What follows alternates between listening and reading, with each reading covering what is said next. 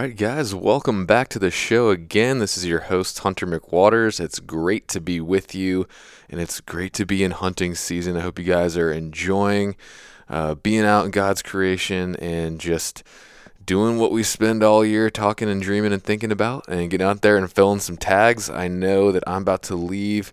I'm not sure when this will air, but um, I'm about to leave uh, in about 10 days for my second trip. This will be my first big backcountry hunt of the year, and then uh, um, won't be long for heading out on the next one after that. So God is good. Um, it's a busy time of year, but I'm so blessed and so happy to be able to do what I love and uh, keep bringing you guys content. And uh, we got some great footage on the first hunt in Wyoming. Uh, the antelope were rutting hard and uh, it was just an awesome time to be out there and it went down way quicker than i thought. So uh, hopefully you heard that um, recap episode. If you haven't go back and check it out. And um, that's going to be a really cool episode when i eventually get it out to you guys. So anyway this week i'm kind of continuing the theme. I've been uh, talking to a lot of guys uh, and gals lately in the kind of outdoor TV space. It's something that I'm sort of interested in, um, given my TV background. And um, so, yeah, this week uh, my guest is Gregg Ritz. Uh, Gregg is the host and producer of a show called Huntmasters on Outdoor Channel. He's been doing it for, man, I think I think that show's in its 13th season or something, but he's been in outdoor TV for a long time. Uh, really accomplished hunter, uh, fellow East Coaster. He lives up in New Hampshire, which is cool. So we talk about that, and we also talk about um, he's you know kind of in this uh, going after the North American 29 Slam thing. So we talk about that and Alaska and um, whole bunch of stuff. It's a great episode. Hope you guys enjoy it. And um, yeah, if you get a chance, uh, make sure to leave me a rating and a review. Those are still really helpful. If you get a chance and you haven't yet, you know, leave me a review on Apple. Um, definitely subscribe to the YouTube channel and stay tuned for um, some cool stuff that I got in the works. Uh, for this coming year. As always, keep me and the project in prayer. You know, as I expand and look to grow and expand my platforms and stuff, you know, I always want to remain true um, to you know one of my original visions, which was to create content that's enjoyable, and informative for everybody, but also to uh, to glorify God and to uh, bring you know the name of Jesus into this space.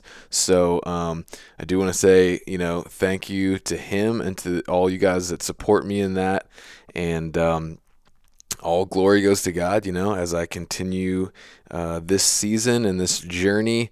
And hope you guys are enjoying uh, kind of following along with me as I grow and learn and discover and explore and show that, uh, you know, the opportunities and the adventures are out there. You don't have to wait years to make your dream hunt happen.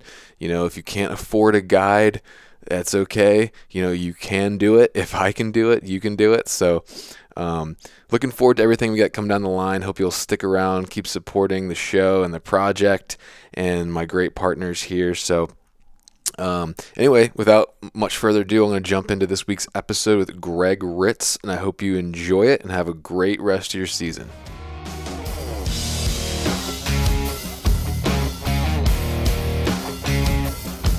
All right, guys. Well, welcome to the show. This is your host Hunter, and I'm here today with my guest Gregg Ritz. How you doing, man? Excellent, excellent. Appreciate the invite. Yeah, man. Uh, we were just talking about uh, you talking about some of my my skulls back here, and I got I see you got a, a nice bull back there, a nice mule deer. Is that an aoudad? I do uh, yes? Um, no, no. So that's a tur from Azerbaijan. Okay.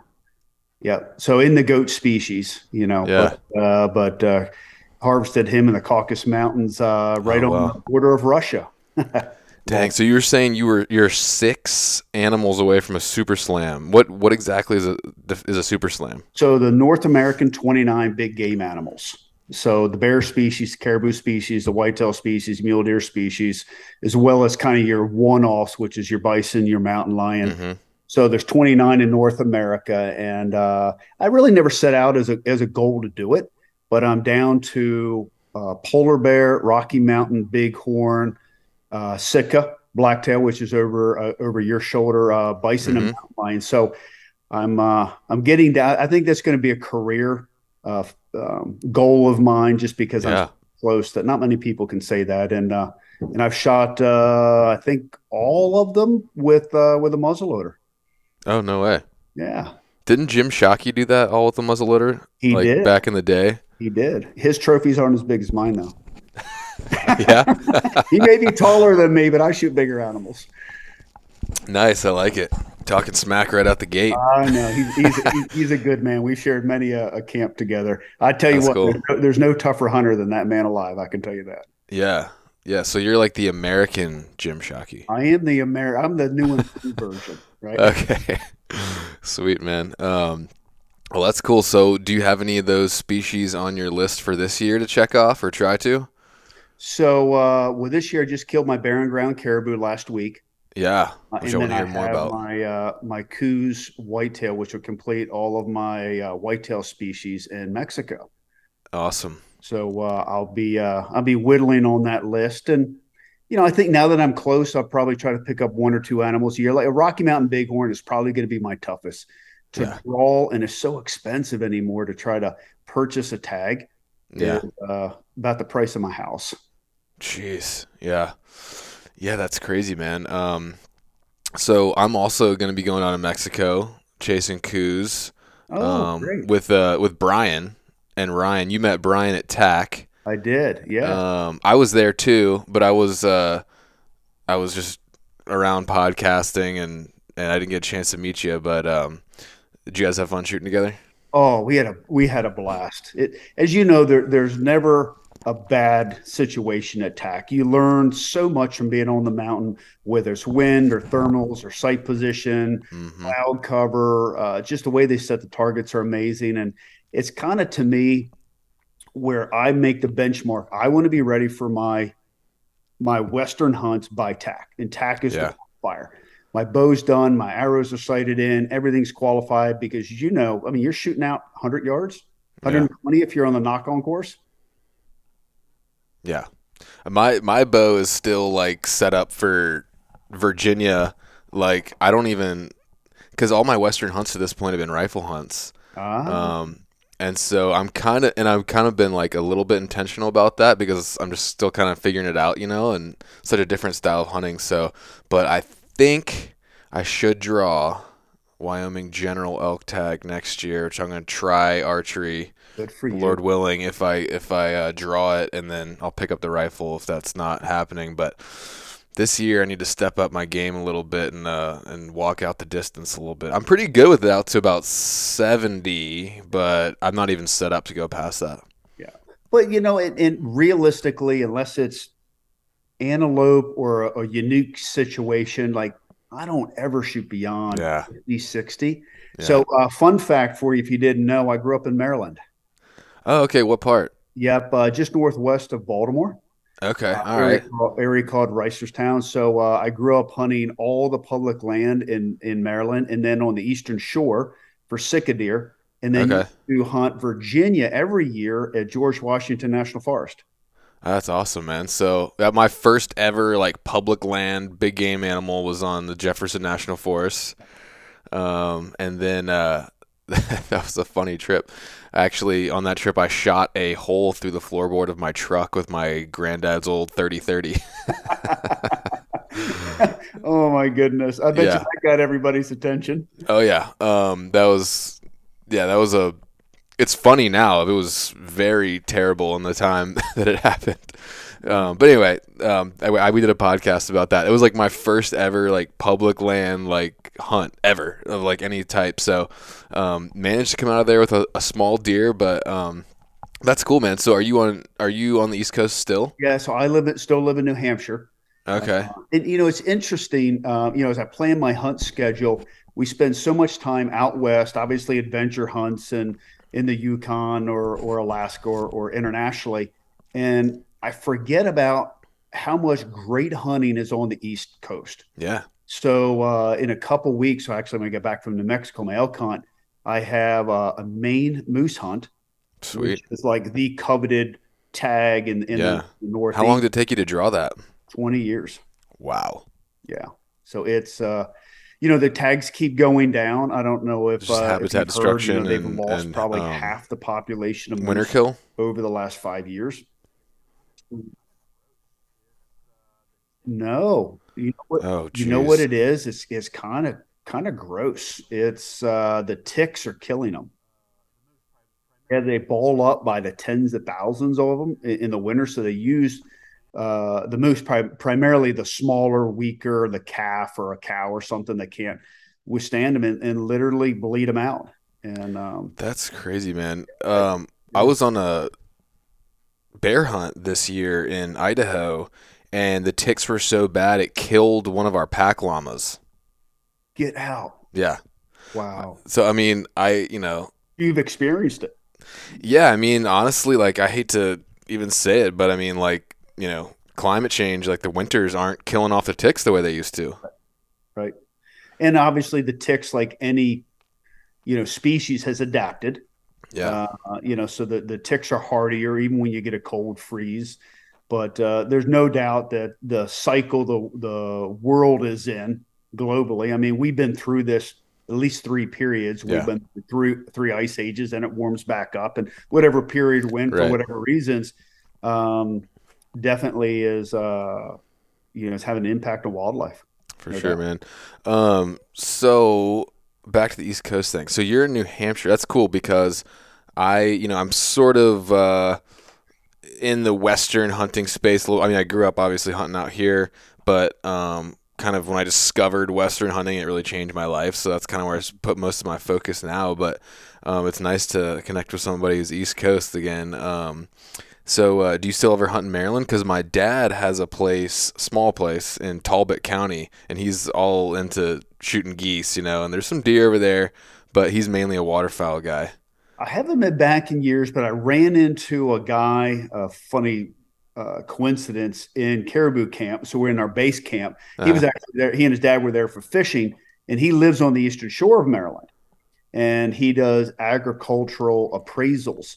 So, uh, you know, I had a conversation. uh, His name's Ben with Ben saying, Hey, I need to get back to Maryland and celebrate my roots and remind people how good the hunting is on the East Coast, whether it's, you know, New York, Pennsylvania, you know, Virginia, Oh, and yeah. even smaller states, Delaware and, and New Jersey have a ton of hunters. Mm-hmm. They're managing land as well as people are doing in the Midwest Yeah. that the philosophy of you know let them let them grow older you know balance the doe populations put the the food sources in um, has definitely now become a nationwide movement Yeah. Now I grew up. Um, I got my start hunting on the eastern shore of Virginia, um, down around Eastville. I don't know if you're familiar if you ever go down that far south, but um, we.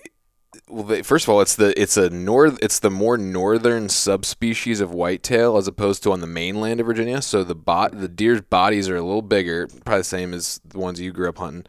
Um, but dude, we had some huge deer over there, and the at that point, I don't know if it's changed now, but um, you did not see coyotes. There was like no natural predation. So I mean, it was never a question of are you going to see deer. It was like how many deer are you going to see, and are you going to see the big one? Like there was deer everywhere. so what's it like now I don't know. I I lost I lost contact with the landowner in college and kind of lost permission. They they sold the hunting rights to the farmer and everything, but um, I haven't deer hunted over there in years. Um, I know in Eastern Shore, Maryland, their seasons are a little tight, but um, there's a lot of deer and pretty pretty good ones. and and i'd say some of the largest deer coming out of maryland are coming out of kent county Hmm. right as- as you go over the, the bay bridge and i think because it's still bigger chunks of land agriculturally based Yeah, And as you and I know, it really comes down to the quality of the soil. Good soil equals good whitetails. Now you have to have age structure, but if you don't have good soil, then you have to have supplemental feeding like Texas does or or Kansas does to help balance out the nutritional deficits. yeah, But uh, I mean, it's yeah. So I'm going to start spending more time focusing on on the East Coast after this. So each year, this is a moose hunt this year. Trying to get a uh, a- a deer and waterfowl hunt in Maryland maybe next year, and oh cool. you know, just remind people, uh, the Midwest does have great whitetail hunting, but it's not the end all and be all for any. Yeah, man, there's definitely great opportunity out here. And I mean, like, you know, talking to these Western guys who are like, oh man, you know, I hope I get my deer tag this year and whatever. And, and you can get multiple tags if you really put in the research and the work and you plan multiple years ahead. But like, I just go online and I can buy six deer tags in Virginia like anytime I want. well, it, it, it is, and it is getting tougher out west on, on the tags. I mean, uh, yeah, uh, one of the guys who who works for me, his name's uh, Jake Powers. He just uh, he's been going uh, to Colorado over the counter tag nine straight years, backpacking in with he and his buddy uh, Aaron. I mean, putting in the work. They've killed some cows and, and some bears, but they haven't shot any big bulls. But yeah. this year he uh, he just killed a stomper of a bull. Nice. So those opportunities are there. You just have to work a whole lot harder for sure to to figure out you know how to basically hunt around the public. Yeah. And yeah, it's like I said, it's a multi year. Like I'm already looking at 2023.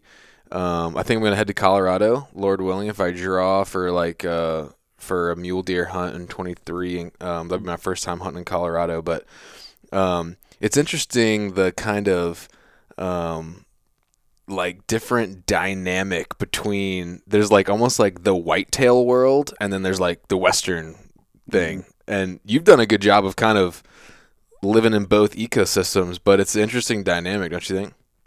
It, no doubt. Like, just uh, the way that they approach hunting, the lifestyle of the hunting, that the a lot of these hardcore Western guys, I mean, they are just as fanatical as as us whitetail guys, right? Yeah. And uh, and maybe they can't manage the land to the extent that that we can because you know we, we either lease or own parcels or you have a a high population of animals in a smaller area. Yeah. But if you think of the time they spend living on the mountainside, glassing up these public land animals, it's it's cool. And then they and ninety percent of the time they're spotting and stalking them. Mm-hmm. Right? That you know, so it comes down to a lot of woodsmanship, and that's really what has drawn me to the western hunts. I love Same. to pursue an animal. I like the the the spending endless hours glassing. I like mm-hmm. spotting, stalking. I like the the challenge of that. And uh, now that's not to say in mid November in the rut, I want to be in a whitetail deer stand. Period. For sure. End story. You're not gonna find me anywhere else. Yeah. No, I always say like I, I I have nothing against deer hunting, like traditional. That's how I grew up. I still love it. Um, but I mean, it's just it's it just seems like so much more of a complete hunting experience when you're out there and you're literally using your legs and your back and your uh, like your brain and your eyes and you're really like going after these things. Um, not that you know ambush style hunting isn't hunting, but I don't know when I when I see and and this is a little bit of a segue into the kind of the TV stuff. I mean, um, I really like shows like yours where you kind of mix up and you have different Western hunts and, and stuff like that.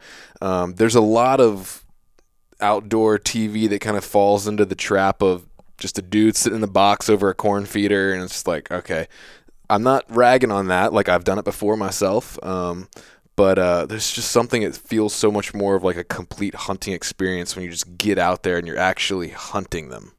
No, no doubt. And really, where whitetail hunting's evolved and doesn't make it right or wrong because I participate in it is the use of technology. Mm-hmm. So I've got my HuntStand app and I sit here meticulously plot out where are my stands, where are my cameras, where are my access points, where am I finding their sheds, you know, mapping out, Dude, you know, my, my guys got down to a science. Right. I mean, and we're any variable we can control. Okay? Yeah. And if you take, you know, I'm pretty blessed with with connections and land that I that I own and lease. You know, in the Midwest, I have ten thousand acres to hunt. Wow. So, you know, whether it's Kansas, Missouri, Iowa, or Illinois, Illinois being the in the bulk of it, but we go in there if we can control food, we do. We can control access, we do. We can control water, we do. We control habitat, we do. And the technology of my Reconyx cameras, especially cell cameras, I have a live play every day. That's cool. So it allows me to play chess with these animals that yeah don't get that out west. And a lot of um, states out west, you know, Utah being the most recent, mm-hmm. said, "Hey guys, come hunting season, trail cameras got to be pulled. You're on your own." And um, there's a lot of controversy about that. I like the purity of uh, of knowing it's it's one on one. You got to find them, dig them up, yeah. and uh, and you don't have that hope certificate of oh I got a picture he's alive. Yeah, yeah, uh, for sure, know, so, so, you're right. It, it, but you you take all those experiences together. Uh, I think it does make you a more complete hunter, no doubt. Yeah. So that's cool. So um, I'm interested. Um, when so okay, you've been your show is what 13 or 14 seasons. Are you in? You're filming the 14th season this year. So the well in the format of Huntmaster. So I've actually yeah. been doing television for 26 years. Okay. Yep. So, so talk to me when I was at at Thompson Center. Okay. Uh, you know when I when I was running their sales and marketing program, and then uh, now transition into to owning the show myself. Okay, so I'm interested about just how you got into TV. So I mean, take me back as far as you want to go, um, and just tell me a little bit about yourself and how you got into yeah, outdoor TV. Because um, I I have a TV background myself, not an outdoor TV, but I'm kind of sniffing around a little bit. Yeah, it's it's interesting. I was uh, I was fortunate enough to see the the birth of outdoor television. Hmm. What I mean by that is um, you know, I've been in the industry for almost 30 years now. So take your time machine and go back 30 years, right? We had ESPN and you had TNN were the dominant television yeah. outdoor networks. And there's only ESPN Outdoors on Saturday morning.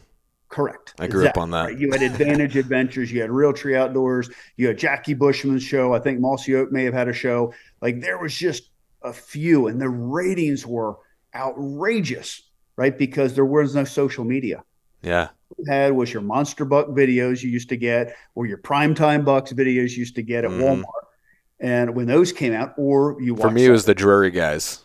Right. I was obsessed with those guys. Exactly. and uh, and they they've had a huge positive impact on on our sport. So then the outdoor channel came into existence. So now so you had a network dedicated 24/7 to hunt fish. And then after that, you know, then you had the Sportsman's Channel, you know, and then uh, obviously some of these other smaller networks popped up. So I got to see the pivot of marketing in our industry from uh, print. When I say marketing content, going from print to television. Hmm. Because everything used to be the Field and Stream magazine, Guns and Ammo, Bow Hunter magazine. That's it. You and I grew up, you know, looking at all that stuff. So fortunately, when that transition was occurring, I was working for Thompson Center Arms, and I and I said, "Hey, there's a lot of really talented people out there. You have Jim Shockey, Leon Tiffany, Michael Waddell, the Drurys, Ralph and Vicki Cianciarulo, you know, the the team at at Realtree." And I said, "Well, what would happen if we build a show around all of these, the best of the best?" Hmm.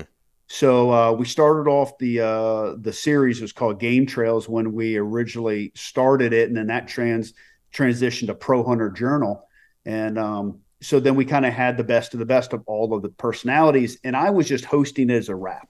Okay, we was doing the intros and outs, and then I would do a a or two a year, but I got to see that uh, the connection people wanted, the viewer wanted to see what are we doing, how are we doing it, or could I be you? And uh, then, of course, now with social media and digital, people can watch it live. Like I just literally got back from the range, raced in here to have our uh, have our podcast, sighting in my my muzzle loader, getting my scope mounted for my moose hunt. Nice. So that's going to roll out on my stories tomorrow. It's like people don't have to wait a year, right, to, to see what what's going on. And I really think it's that access to content, whether it's by celebrities, if you will, or or the average guy that really is is the momentum uh, to get new people into the sport today. Yeah. So is is it about doing everything like um you know some people's like oh you know outdoor TV's dying especially in the in the um western kind of space um, you see you see guys like like your Brian calls and those guys tearing it up on YouTube and um, but I've kind of been reevaluating um, you know outdoor TV and um, especially one thing for me is like the way big tech is now like they can just flat shut you down tomorrow.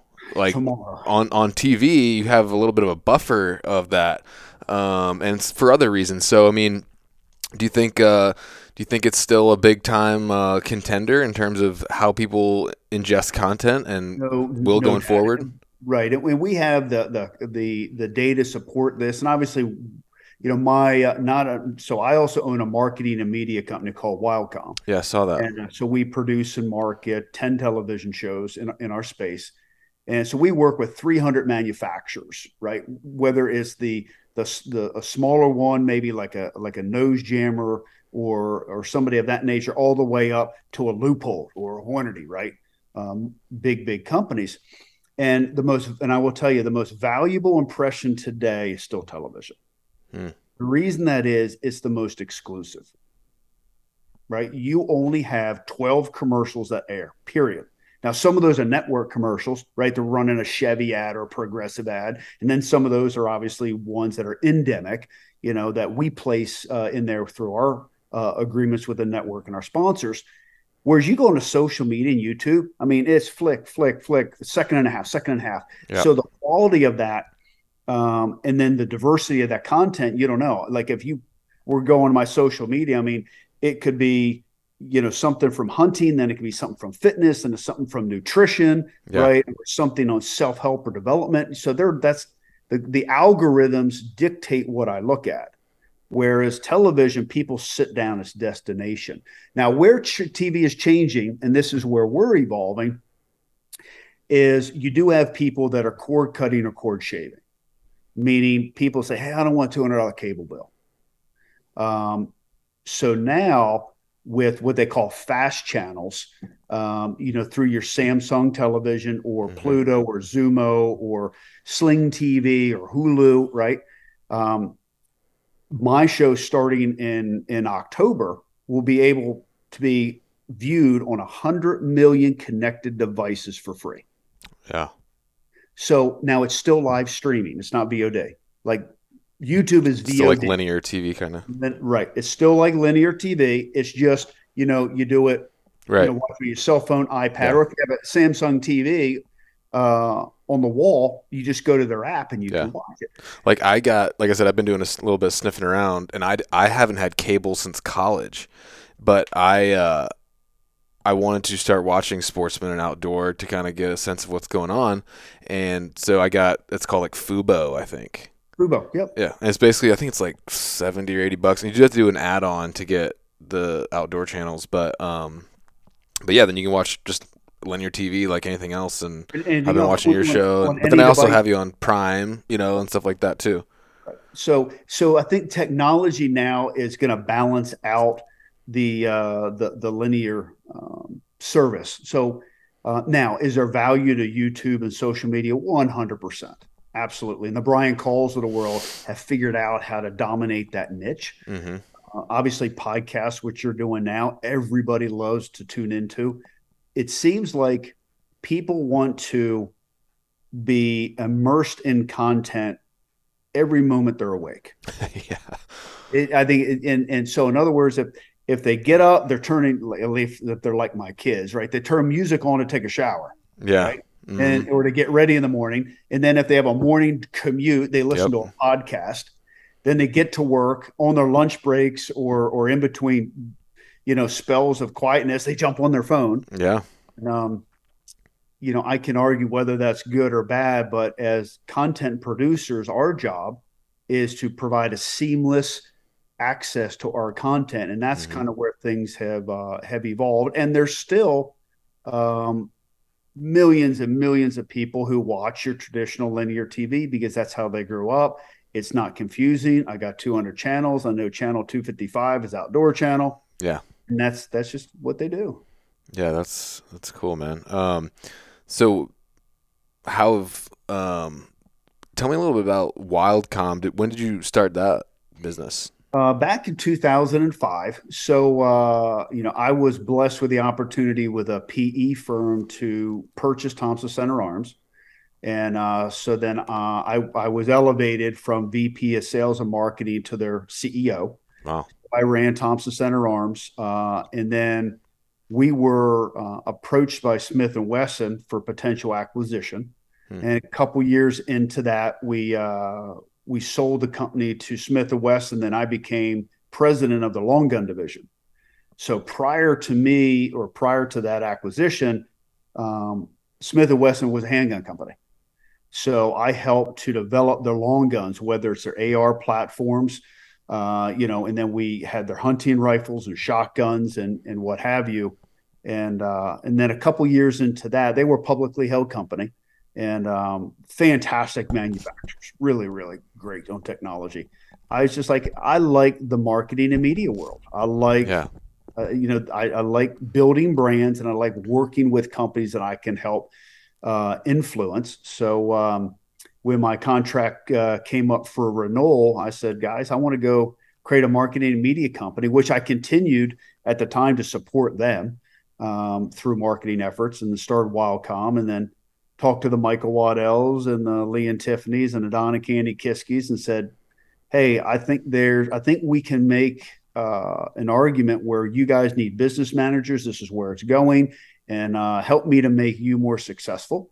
Yeah. And that's was a birth of Wildcom. And then we also do a lot of other marketing services, whether social media, booth design, packaging, like all the traditional stuff. Mm-hmm. So if a company comes to us and says, Hey, that's great, you know, uh, we'd love to support uh, Drop Zone with Hal Schaefer and Greg Zipadelli, but we really could use some logo work for us. Can you help us with a logo?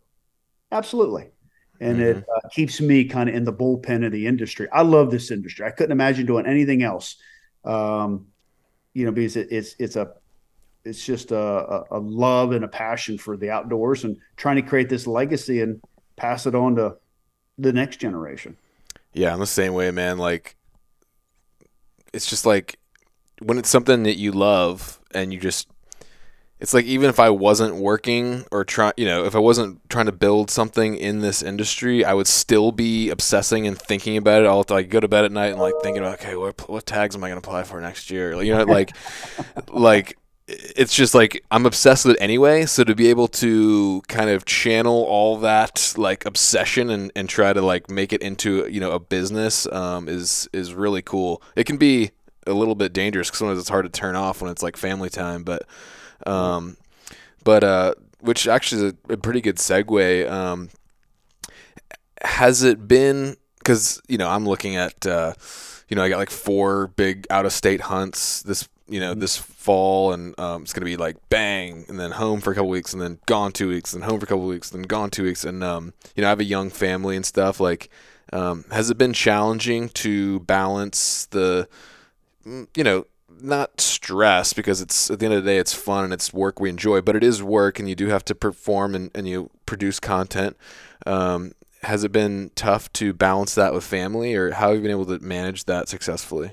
I mean, great, great question. So I've got three girls um, that are 2018 and 16 now. So obviously I've been doing this since they were born. Right.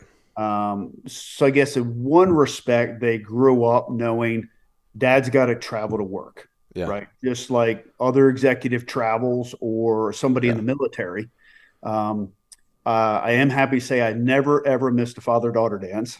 Yeah. So if I mean there were times that I literally slid in and was shaving in in the men's room and putting on my little monkey suit to go dance with uh, with my you know eight year old girls at the time. But um, I tried to when I'm home I don't hunt.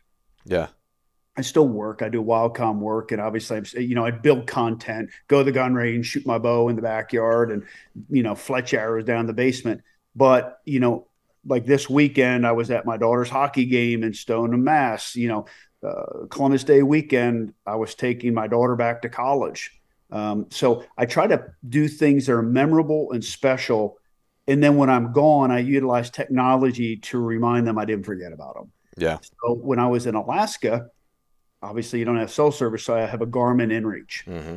And every day, hey, thinking about your house school, what's going on, and um, because it, it is tough. They they would go, you know, I travel 170 days a year.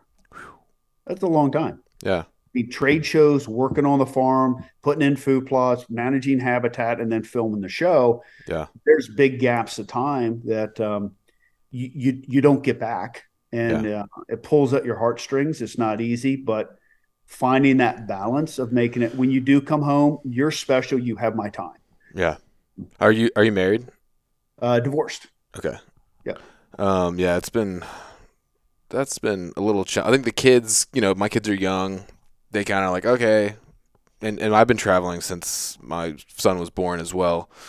Um, so I think the, the, the bigger challenge is kind of with with their mom, you know. Um, yeah.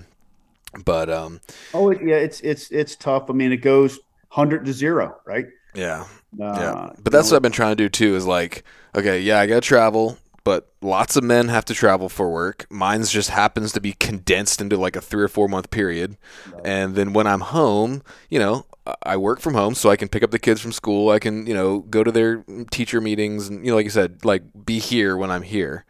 Um, so, but in, and then back to well, kind of along the same lines. Um, have you know, coming from the East Coast, you know, we have the added production costs of travel, just logistics, not only cost but just time and headache of um, you know always having to fly places or attack on three days for driving like um, have obviously you found a way to make it financially viable coming from the east coast and and uh, like i guess i mean that was the heart of my question is like can this be done from the east coast if you're focusing mainly on western hunts it's it, yeah. The answer is yes, and it's and it's a balance. And you're right. The logistics of travel. Just to give an example, um, and I don't do many of these trips, but so I went to the Alaska Peninsula to hunt barren ground caribou, and and I take two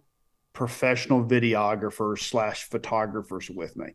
Just my airtime call or my uh, uh, airline expense, just airline, fifteen thousand dollars for three guys it's just three days in, three days out. It's commercial in Anchorage. It's charter into Nelson Lagoon. Then it's private bush planes, right? Mm-hmm. Float planes or tundra planes to get me in the middle of nowhere. Yeah. Right. I'm hunting public land to get me in the middle of nowhere, drop me off, and then pick me up in a, in, in a week. And then arranging for gear and then extra luggage and camera stuff. So you're right. and, and it doesn't matter. I mean, my my flight to New Mexico tomorrow is nine hundred dollars. Yeah, like right. Why a year ago that was four hundred. Yeah. So um, and a lot of these guys like Chris Denham or whatever, or like Nate Simmons, can just jump in their truck and drive. It, it right. So so the guys in the Midwest, uh, you know, Iowa, Kansas, Oklahoma, they they definitely logistically have an advantage over us East Coast boys. And uh, so now, you know, my main moose hunt, I drive. I don't have that expense. So I try yeah. to balance that out with, um, you know, with areas that say, okay, I got an expense over here, and this one's a little bit cheaper, yeah. and, and and try to, you know, spend the money is where it's most valuable. But to your point you made earlier, there's a lot of pressure on you to produce. Like you spend this money, time away from the family. Mm-hmm and and you you got it. I mean, I I went on my antelope hunt this year, bow hunt, in New Mexico. Good good unit in the area I had access to. I thought, oh, this is fantastic. Go out there. Didn't kill anything. Saw a lot. Yeah. Nothing under 100 yards, and so you you you feel. I made a great television show. We had great social media, fantastic content for the sponsors, uh, and and for the viewers the fans, but there's still a little bit of a letdown. Yeah, sure. It's you know because, and I will tell you, I didn't want to shoot him over a water hole. I've done that. Nothing against that. I wanted the personal challenge of spot and stalk. Yeah. So I also kind of created a, a, a, bar that was really high for me to jump mm-hmm. over. That's um, not easy. No, and with a cameraman. Yeah. right. That tripod, big camera. Yeah. Um. So uh, you know, and unfortunately, the way New Mexico works, they only give you a five day season. Yeah, that's crazy. Same with like rifle elk and muzzleloader elk. Right. That's it. You get yep. five days. So I can't, there's not a go back. Like last year, uh, I, you know, I, I, had a public land tag for mule deer mm-hmm. in Nevada. Nice. Didn't kill with a bow. Right. I think I watched that episode. Is it one with the fire? Uh, no, a, a, a, different one. He's okay. uh, actually uh, he just uh, got finished being mounted.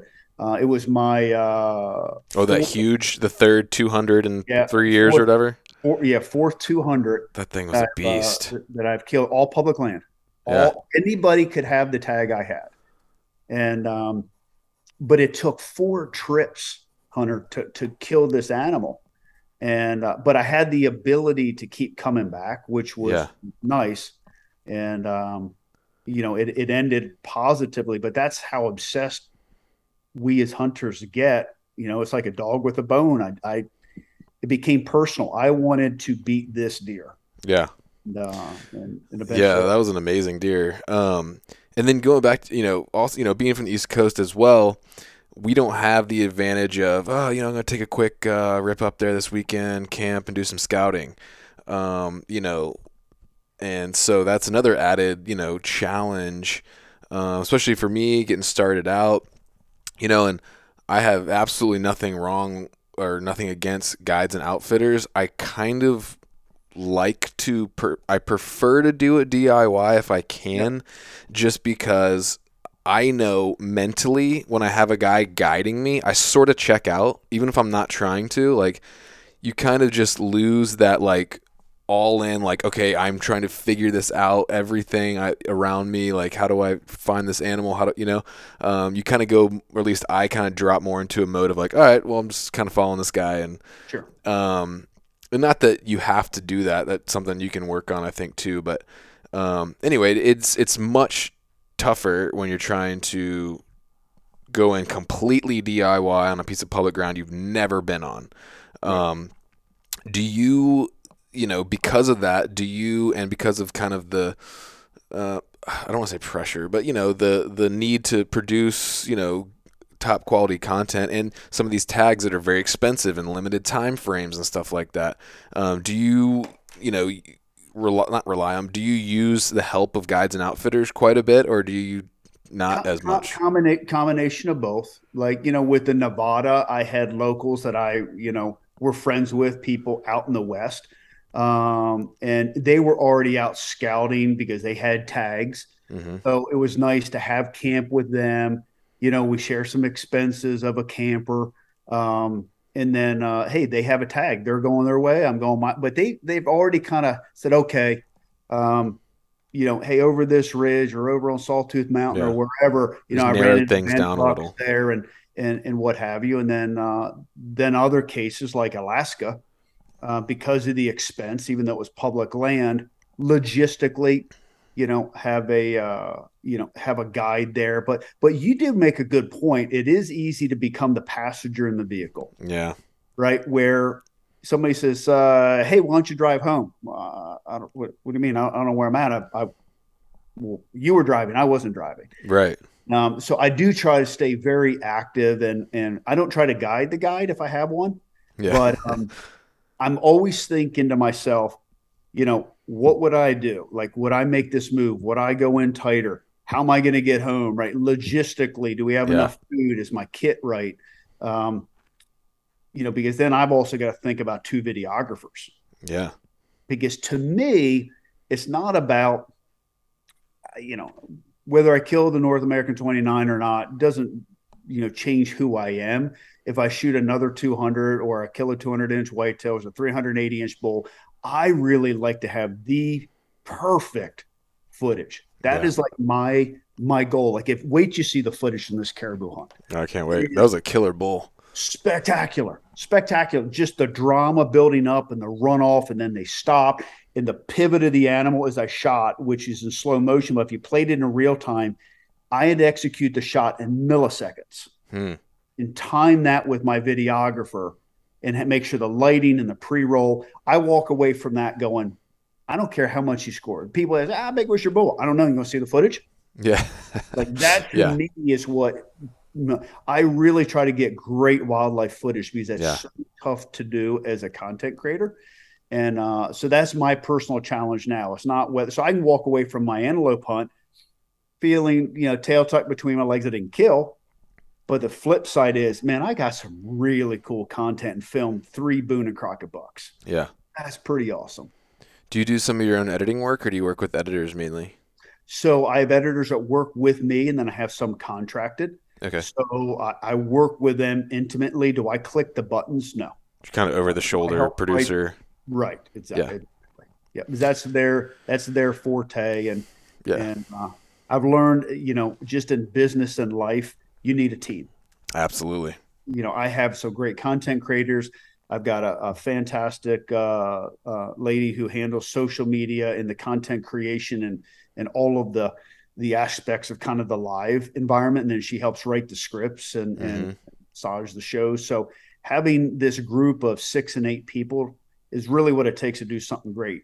Um, Yeah. Now, I take a Brian Call for example, and uh, who you know, as you mentioned, I shot with Attack and look at him going, wow, he's you know he can create the content, be in front of the camera, but then he'll pop back and also edit. Like that's Yeah. a real talent. Yeah.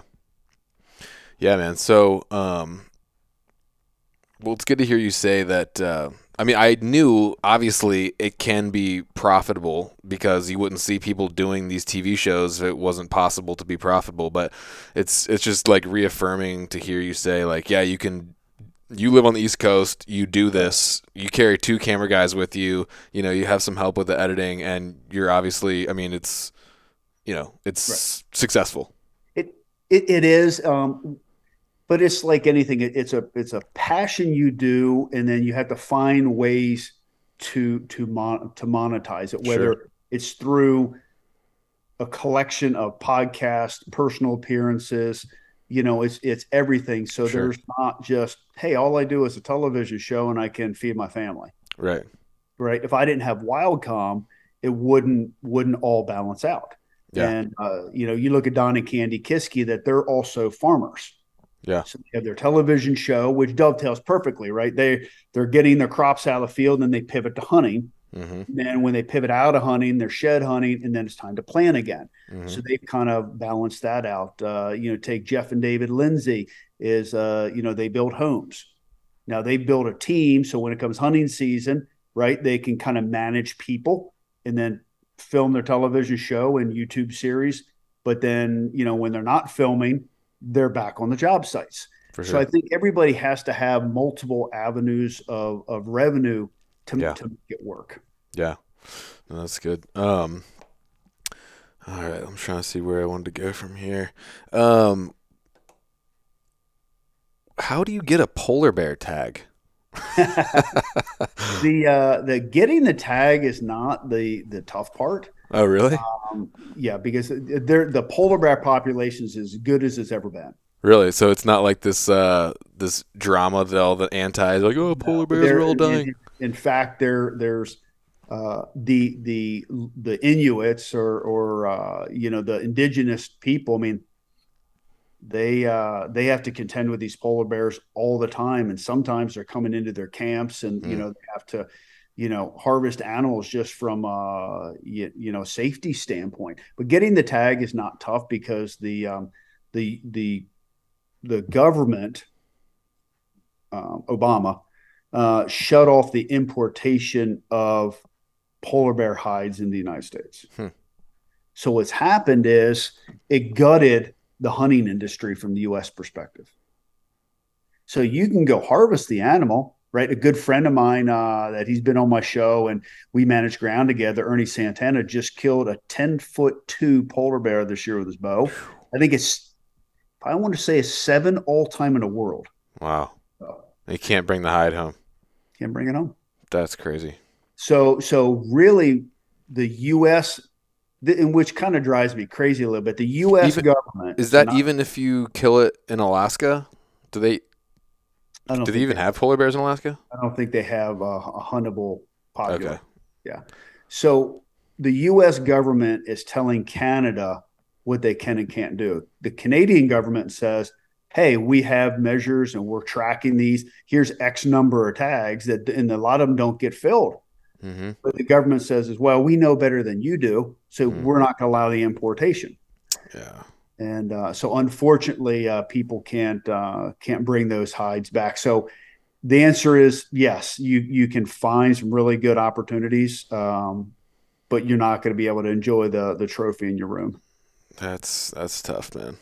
Yeah. Um, well, so tell me about your uh, your caribou hunt because it was a caribou hunt that changed my life. I ate tag soup on it, but it still changed my life. It was my first ever like Western DIY hunt.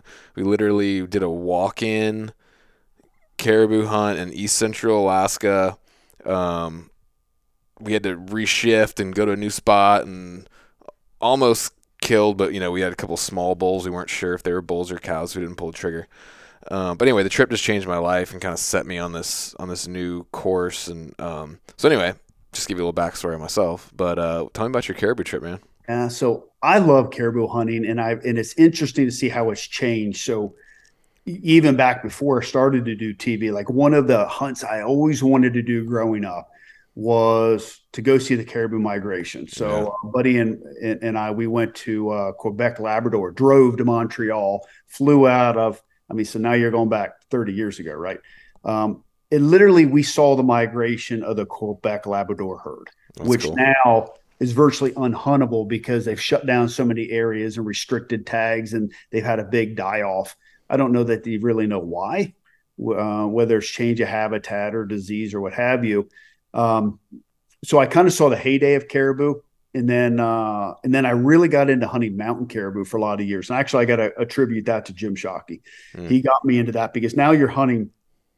It's like you're sheep hunting for a 500 pound animal with yeah. 400, 400, 400 inches cool. on his head. So I, I got into that. And then I'm like, well, if I'm doing this and I go over to Newfoundland, I kill the woodland. So, um, well, I haven't so, done the barren ground. Really quick to, to jump in. So for the slam, you have to get the different subspecies of caribou. It's not just a caribou. It's just not right. So here you have Quebec Labrador, mountain, woodland, barren ground, which is what I just killed, and then central barren ground. Okay. Which uh, so which subspecies is the forty mile herd? Do you know? I don't know. I would assume barren ground. Okay.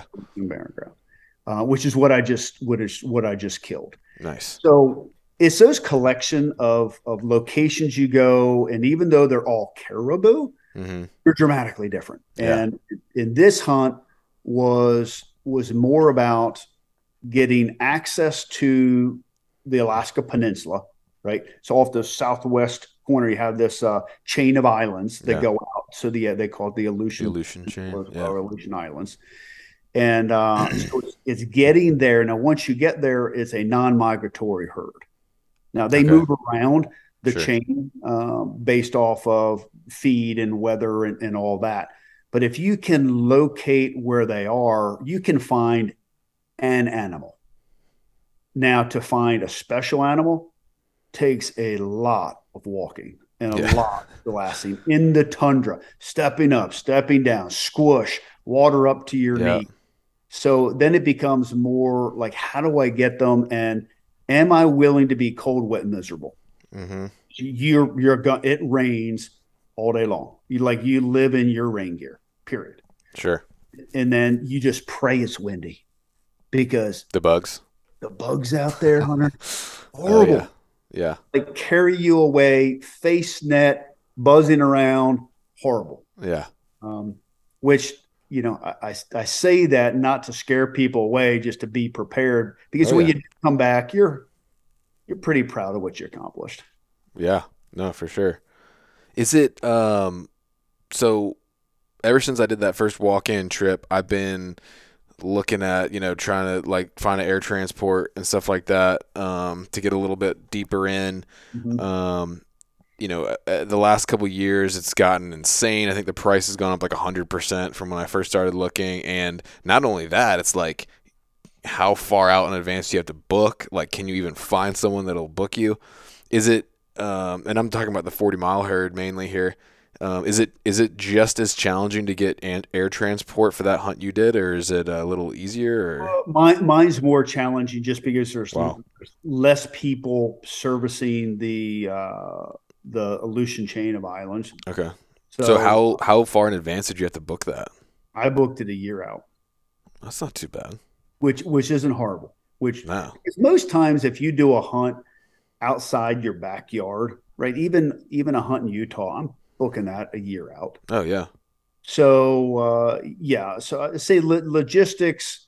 Um, it's gotten easier, obviously, because of the internet and social media to find people or find services that'll get you places. Yeah. And Alaska has become very well developed on creating infrastructure uh, in the in the state to get people because they see hunters bring a lot of money in.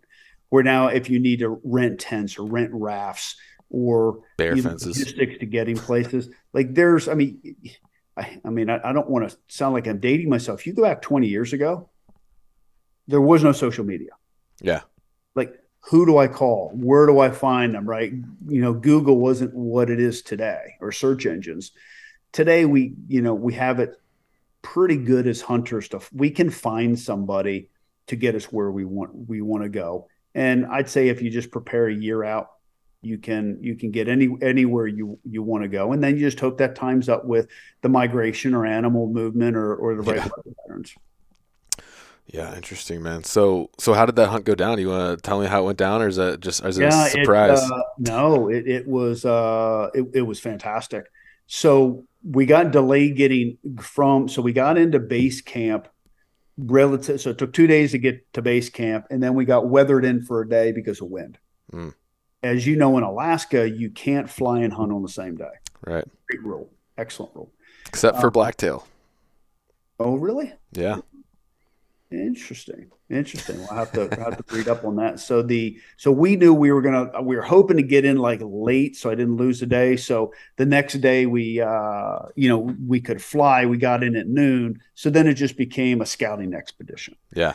Um, which is um, you know, basically go try to find animals. Mhm. And it's crazy because it, it, there's a lot of rolls and terrain features, even though you look at something and it looks flat Mhm. and it looks easy to walk on. You look over there and ah, that's only a couple miles away. I, I, can, I can get over there pretty fast. Yeah. On tundra, it's different. Listen, one mile an hour is what I tell people Mm. to expect. Yeah.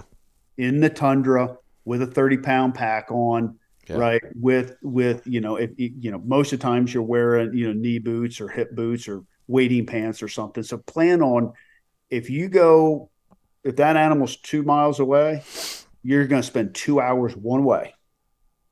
So optics are key. Having a good spotting scope, having good binoculars, and really making sure then. But a lot of times you'll be glassing, and all of a sudden they'll just come up over a rise. You see them.